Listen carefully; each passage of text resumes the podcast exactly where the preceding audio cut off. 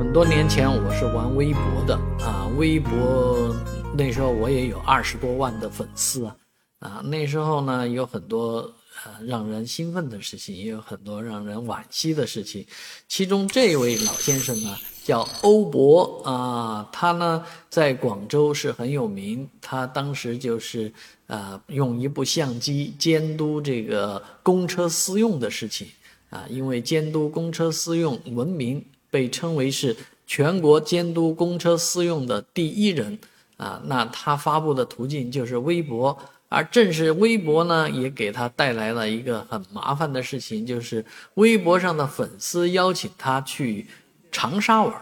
哎，到长沙玩嘛，自然是卡拉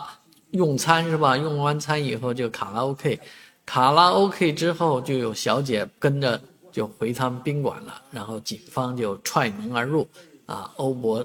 也只能自认倒霉，说啊，这个错了就是错了。但是这件事情呢，从头到尾呢，啊，明显有啊，这个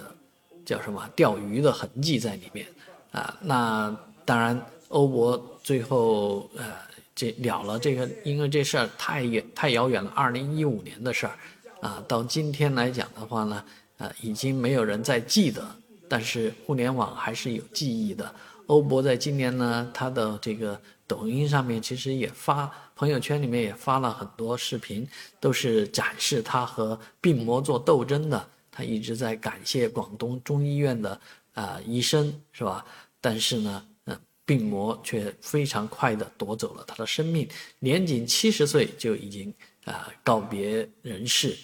虽然欧博去世了，但是公车私用这件事情却已经成为八项规定当中很重要的这个处罚。而今天也在大街上，你也就很难看得到有人公车私用了。但是呢，确确实实，呃，这跟现在汽车家用轿车普及可能也有很大的关系吧。